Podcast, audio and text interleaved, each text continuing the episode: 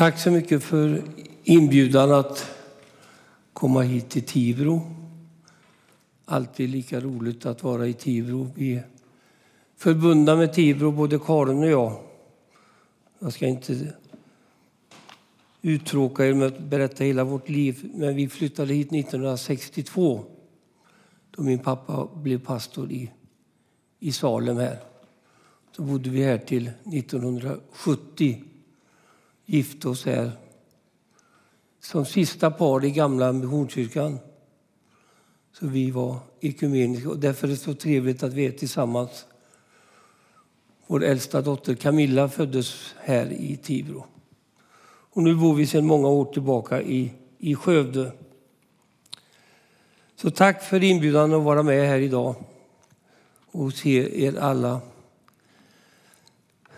Är det någon mer än jag som har kavaj? Vi får se, Lennart, hur länge håller, annars så slänger vi den. Idag är det Kristi förklaringsdag. Och Anneli har redan antytt det. Och den är en händelsen som jag skulle vilja stanna inför och samtala lite om och se vad den har att ge oss idag. Precis som du sa så är alla tre synoptikerna, Matteus, Markus och Lukas, och de nästan skriver ordagrant, identiskt, om hur det gick till vid den händelsen som vi brukar kalla för Jesu förklaring. Och jag har valt att läsa från Matteus evangelium, ifrån det sjuttonde kapitlet och ifrån den första versen. Och jag har bett att Karin med sin småskollärarröst ska läsa för oss.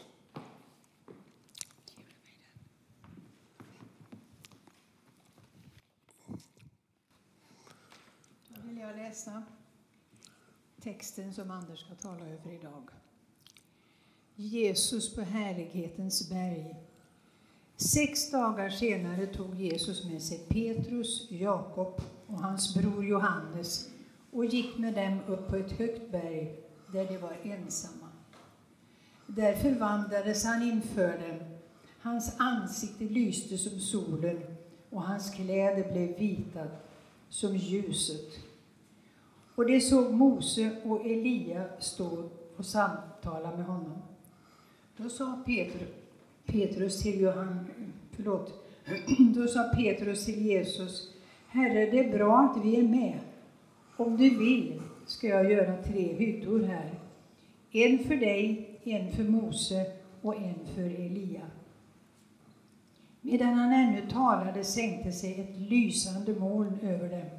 Och ur molnet kom en röst som sa: Detta är min älskade son. Han är min utvalde. Lyssna till honom. När lärjungarna hörde detta kastade de sig ner med ansiktet mot marken och greps av stor skräck. Jesus gick fram och rörde vid dem och sa: Stig upp och var inte rädda. De lyfte blicken och då såg de ingen utom Jesus. När de gick ner från berget sa Jesus åt dem: Berätta inte för någon om det ni har sett, förrän människosonen har uppstått från de döda.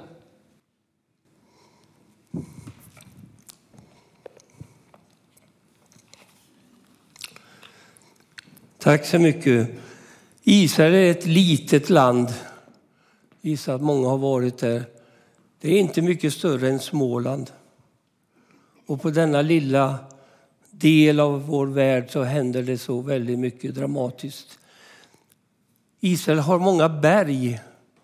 Ni kan ju rannsaka er en, lite grann och komma på hur många berg det finns i Israel.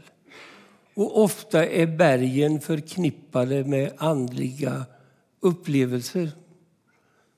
Och jag vet inte riktigt vad det kommer sig, om det finns något i deras kult tillbaka i tiden. Men ofta så var det bergen som var i fokus. Känner igen Sinai. Känner igen Karmel. Känner igen Oljeberget eller Tempelberget. Hermon. Moriaberg. och Taborberg som vi nu ska stanna för idag. Jag ska visa en bild. Det kommer inte bli så mycket bilder, men jag ska visa en bild på Tabor. Det är lite ljust idag. Men Tabor är en, en berg som är ungefär sexhundra meter högt. Och det är som en ja, krater som nästan stiger upp i jorden. Och man ser ut över hela Israelslätten. Och där hade man på gamla förbundets tid offerställen och kulthandlingar. Så man gick ofta dit. Det är inte så lätt att komma upp där. Jag tror lärjungarna hade fullt upp. Vi har åkt upp där en gång, Karin och jag. Och då åkte man i taxi på serpentinvägar.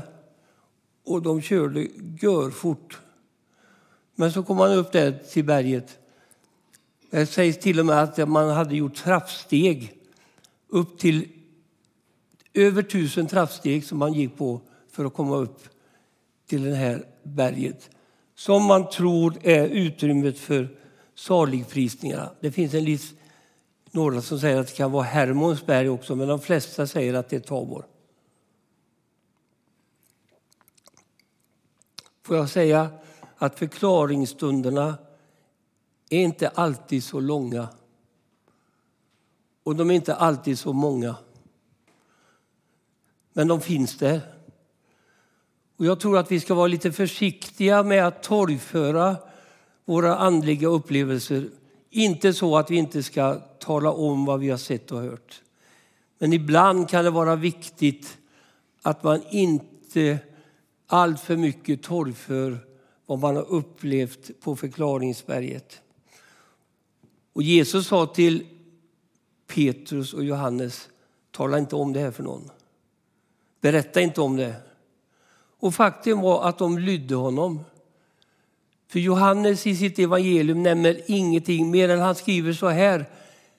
Vi, han bodde hos oss. Vi såg hans härlighet. Och han var fylld av nåd och sanning. Det var han skriver. Och Petrus, han skriver i sitt andra brev. Det var inte några slut uttäckta fabler eller sagor som vi följde. Men vi såg honom i hans majestät. När jag var med honom på det heliga berget. Så det var de berättar om denna fantastiska upplevelsen. Så jag tror att det är viktigt, kära vänner. Vi ska ha upplevelsen. Men att vi förvaltar den.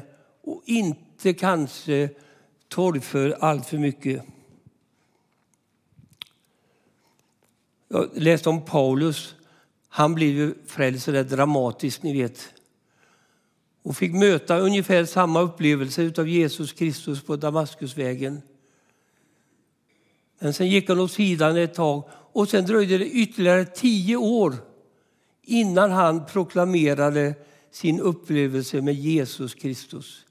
Ibland så måste upplevelsen få finnas där, bli rotad innan vi är beredda att proklamera vad vi har sett och hört. Det hände väldigt mycket uppe på förklaringsberget. Saker och ting som vi med vårt förstånd inte riktigt kan greppa. För plötsligt, oanmälda, så dyker Mose och Elia upp och börjar samtala med Jesus. Det ser lärjungarna. De vet vilka de är. Men undrar säkerligen, vad är de här och gör? Det gamla förbundet hade Mose varit representant för.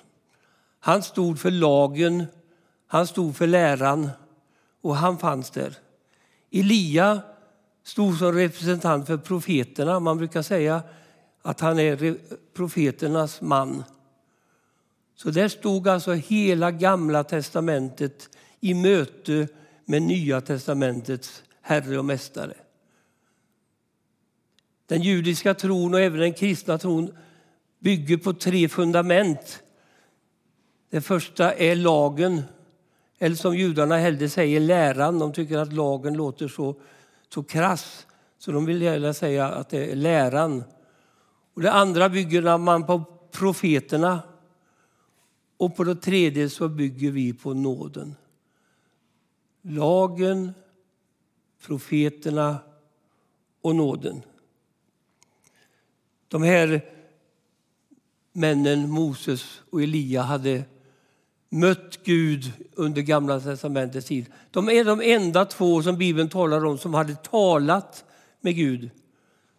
Ni vet där Gud talade med Mose och han fick vara uppe på berget i, i många, många dagar och skåda in i hans härlighet.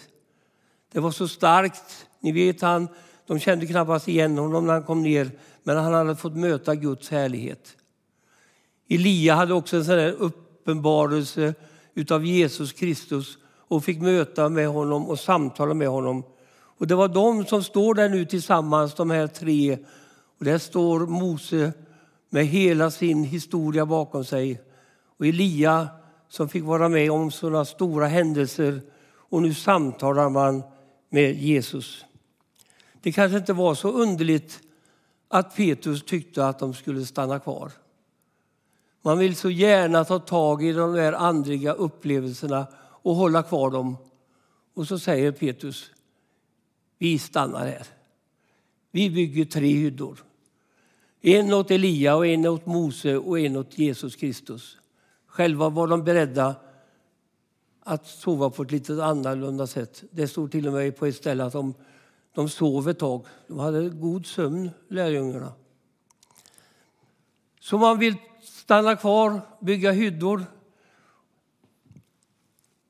Det har alltid varit så att vi har velat stanna kvar vid de andliga starka upplevelserna. Och vi vill hålla kvar det och vi har tyckt att tänk om Nyhemsveckan kunde vara lite längre. Tänk om Hönökonferensen kunde vara lite oftare. Tänk om vi kunde åka på avsrörelsen varje månad. Vi vill hålla kvar de där upplevelserna och känna att vi behöver dem för vår inre och andliga människa. Jag vet att det finns människor och jag har respekt för dem som har valt ensamheten, som har valt stillheten, som finns i våra kloster i de andra sammanhang för att de har upplevt det som en kallelse av Gud. Men för de flesta av oss så är det det att vi ska inte bygga våra hyddor. Jag har fått dispens idag att riva alla hyddor. Jag har fått rivningstillstånd utav vår mästare.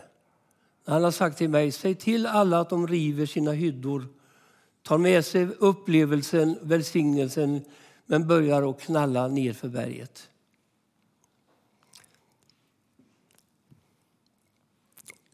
Elvis Presley, som en del kommer ihåg, han sjöng väldigt många kristna sånger. Han sjöng en sång som heter In the Garden. I den tredje versen så sjunger han så här. I lustgården dröja jag vill. Men där utanför ropar mig nöden. Och han ber mig gå till de fallna små, för dem han gick i döden. Det är vår kallelse att gå ner för berget och möta vardagen. Jag vill säga en gång till att det är viktigt med upplevelser. Och jag har upplevelser i mitt liv som jag inte vill vara utan. Och det finns upplevelser som jag bär med mig genom livet som en uppmuntran och som ett tecken på att Gud är med. Men det är just mitt i vardagen när vi möter honom. Och Gun-Britt Holgersson, hon skrev, mitt i vår vardag går han i osynlig gestalt. Mitt i vår ängslan är han och bär oss genom allt. Så då säger Jesus, nu tar vi och går ner. Jag hade en bild ifrån Tabor och man kan se utsikten där. Och då säger han plötsligt, vi ska gå ner. Vi ska gå ner. Och hur de tog sig ner, det vet inte jag. Jag pratade med en, en god vän häromdagen som har jobbat i Israel. Och också varit där uppe och säger att det är så oerhört jobbigt att gå upp. Och inte minst att gå ner. Men ibland så tar det tag.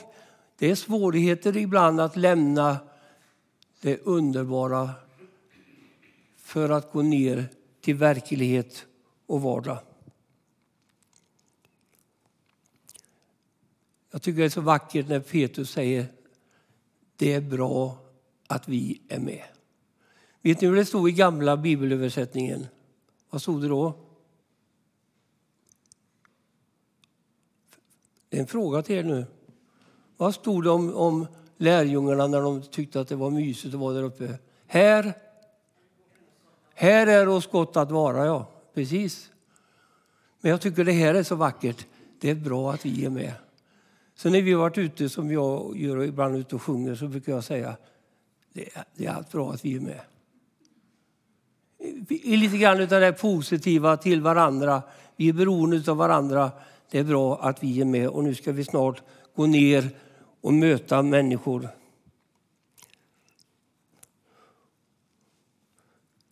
Så därför är det så att i slutet av upplevelsen så är det synen på Jesus som är behållningen. Och nu står det en vers som jag tycker är så vacker, så jag har bett Alexander att visa den bilden. De lyfte blicken och då såg de ingen utom Jesus. I gamla Bibeln står det, och då såg de Jesus alena. De lyfte blicken och då såg de ingen utom Jesus. Nu hade Elia och Mose lämnat arenan. Nu var det bara Jesus och lärjungarna kvar. Och de gick där och sänkte huvudet. Men så står det så vackert, de lyfte blicken och då såg de ingen utom Jesus. Tänk om vi den här förmiddagen i Tivro skulle lyfta blicken lite grann. Vi går ofta med nedsänkt huvud. Och jag ska ärligt säga att det händer så mycket inom kyrkans värld idag som gör att vi ibland tittar lite för mycket neråt. Men när de lyfte blicken så såg de Jesus och Jesus alena. Jag hade en farbror som skrev lite sånger.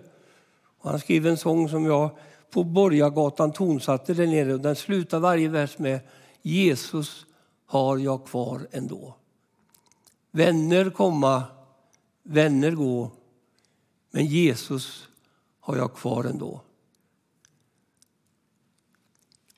Må vi därför ha blicken fäst på Jesus, trons hövding och fullkomnare. Och låt oss ha vår fäst blick vid Jesus så att vi inte tröttnar och förlorar modet, står det i Hebreerbrevet. Och det finns en stor risk.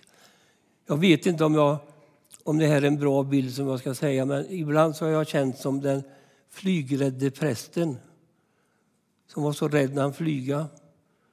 Och då kommer flygvärdinnan fram och så, tror inte pastorn på Gud? Jo, säger han, det gör jag, men inte på markpersonalen. Ibland kan det bli så där att vi på tron på Gud har vi, men ibland så känner vi att det gungar lite bland markpersonalen. Men de lyfte blicken och då ser de en bild som står så där. Den kanske kommer. Den kan ligga kvar som en minnesvers. De lyfte blicken och då såg de ingen utom Jesus alena. Ju äldre jag blir, desto viktigare är det för mig Jesus Kristus. Och Paulus säger, jag vill inte veta av någon annan än Jesus Kristus och honom som korsfäst. En del kommer ihåg min pappa Valdemar. När jag var grabb så sa han några meningar som har suttit fast så länge. Han sa det på lite norrländskt vis. Om man tittar på sig själv, sa han, då blir man förtvivlad. Och tittar man på andra, då blir man förvirrad. Men tittar man på Jesus, då blir man förvandlad. Och lite grann utav kristendomens kärna och centrum, det är att vi har en som går med oss. När Emmausvandrarna var ute och gick så kommer plötsligt kommer han och slår följe med dem.